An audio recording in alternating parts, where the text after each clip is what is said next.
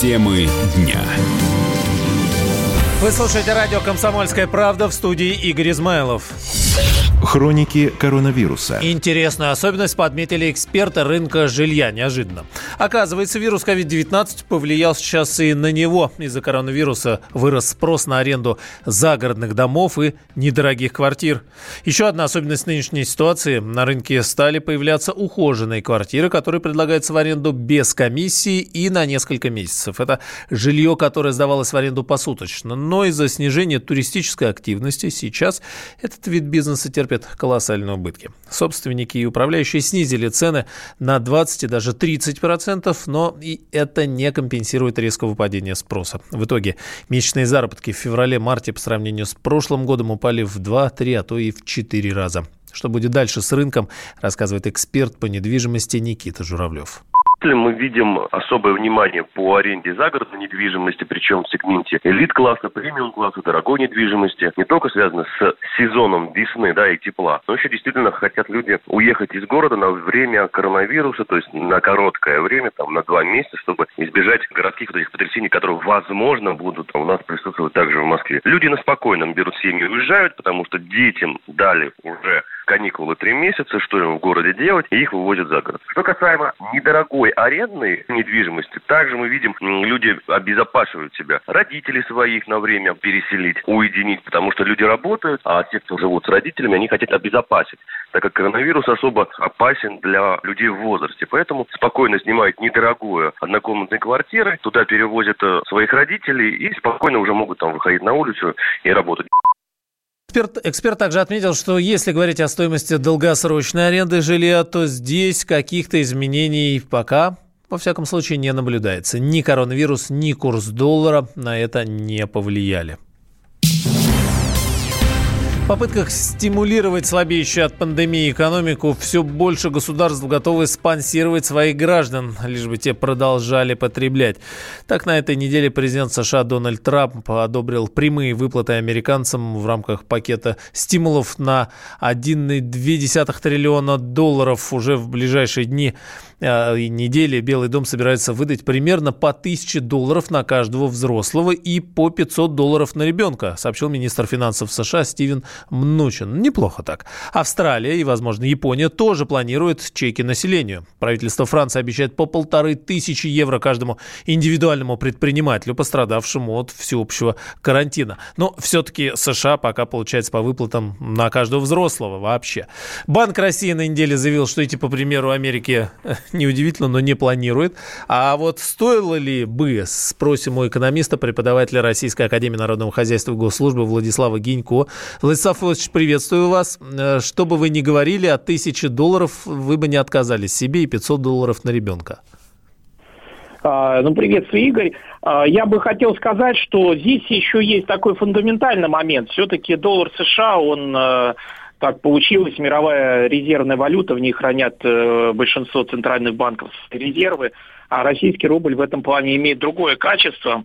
А, ну, так есть, да, ситуация. И, соответственно, у нас более вероятно, если мы напечатаем деньги а, и раздадим их, э, то, получается, мы можем с большей степенью вероятности столкнуться с инфляцией. Кстати, а, тоже, того же самого опасается США. Э, внутри, внутри США экономисты, аналитики, они очень сильно обеспокоены вообще тем, что происходит. Да? То есть накачка экономики до долларами, когда, собственно говоря, Bank of America уже объявил, что рецессия, то есть э, ВВП не будет расти, а, например, ВВП Германии газета Бильд написала минус 5% составит в этом году, то, соответственно, в любой стране, даже если у тебя доллар резервная валюта, то ты рискуешь а, переусердствовать в этом, а, но имеется в виду в эмиссии. Но, на мой взгляд, даже а, более важный момент то, что Трамп все это делает а, из узко конъюнктурных целей. То есть прикрыть то, что на самом деле он сейчас занимается там а, печатанием доллара и массовой скупкой нефти для того, чтобы поднять цену на нефть и поднять индексы Уолл-стрит, S&P 500, Dow Jones, NASDAQ, то, что требует от него избиратели, поскольку в отличие, допустим, России, где мы в большинстве держим деньги либо в наличной форме, либо в большинстве в своем банке, а, большую часть суммы, то в Соединенных Штатах большинство американцев держат деньги не в банках, потому что ставки там 0,1% 2% при инфляции в 2,5% бессмысленно. Соответственно, они держат деньги в акциях. Так вот, из каждого кармана американцев вытянуто было, по сути дела, 11 триллионов долларов сейчас. Вот в общей сумме из-за обвала индекса Уолл-стрит, который беспрецедентный, э, случился на треть, по сути дела, сократилась общая капитализация. То есть, условно говоря, у американцев были сбережения в 100 тысяч долларов там, или в 10 тысяч долларов, пример, и вместо 10 тысяч долларов он теперь видит это 7 тысяч долларов. Спасибо, Владислав Гинько, экономист, преподаватель Российской Академии Народного Хозяйства и Госслужбы. Действительно большой вопрос здесь. Новая неделя будет аномально теплой. Такой прогноз по Москве и Центральной России дает Росгидромет. Климатическая норма вновь будет превышена, причем сразу, как мы и привыкли, намного, на 5 градусов. До плюс 16 может быть уже буквально в ближайшие дни. Но сегодня тем, кто не сидит на карантине, выходил на улицу, поверить в это трудно, пока все-таки морозно. Яркое солнышко еще не греет, поэтому пытаться предсказать погоду не будем, а послушаем, что говорит ведущий специалист Центра погоды ФОБУС Михаил Wales. Уже начиная с сегодняшнего дня и до конца предстоящей недели столица будет находиться под влиянием обширного скандинавского антициклона. Пока он наполнен достаточно холодными воздушными массами, да и ветры из северных румбов ограничивают дневной прогрев. Но уже начиная со вторника температура в дневные часы будет постепенно повышаться, ночные заморозки постепенно опять же прекратятся. К середине недели ветры развернутся на западные румбы и вместе с солнцем будут будут помогать росту температуры. Во вторник э, температурный фон э, вернется в климатическую норму. Среднесуточная температура будет около ноля в столице. Если в цифрах говорить, то ночью это минус 4, минус 6, днем уже плюс 4, э, плюс 6. Дальше будет еще теплеть с каждым днем. И к предстоящим выходным, опять же в условиях переменной облачности и полного отсутствия осадков, дневные часы столбики термометров в столице достигнут отметок плюс 14, плюс 16 градусов. Сейчас в Москве 0, солнечно, но все-таки прохладно. Поклонники Little Big и отмененного Евровидения записали противовирусный, антивирусный кавер на песню «Уно» На трех балалайках пермские музыканты предложили в качестве защиты от коронавируса смотреть их клип во время мытья рук.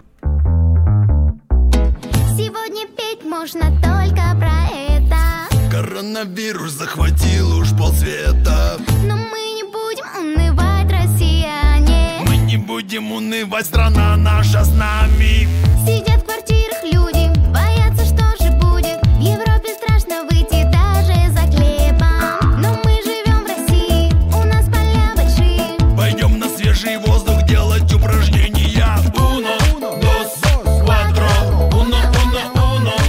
ролике авторы уточняют, что видео носит юмористический характер и призывают соблюдать рекомендации ВОЗ. Темы дня.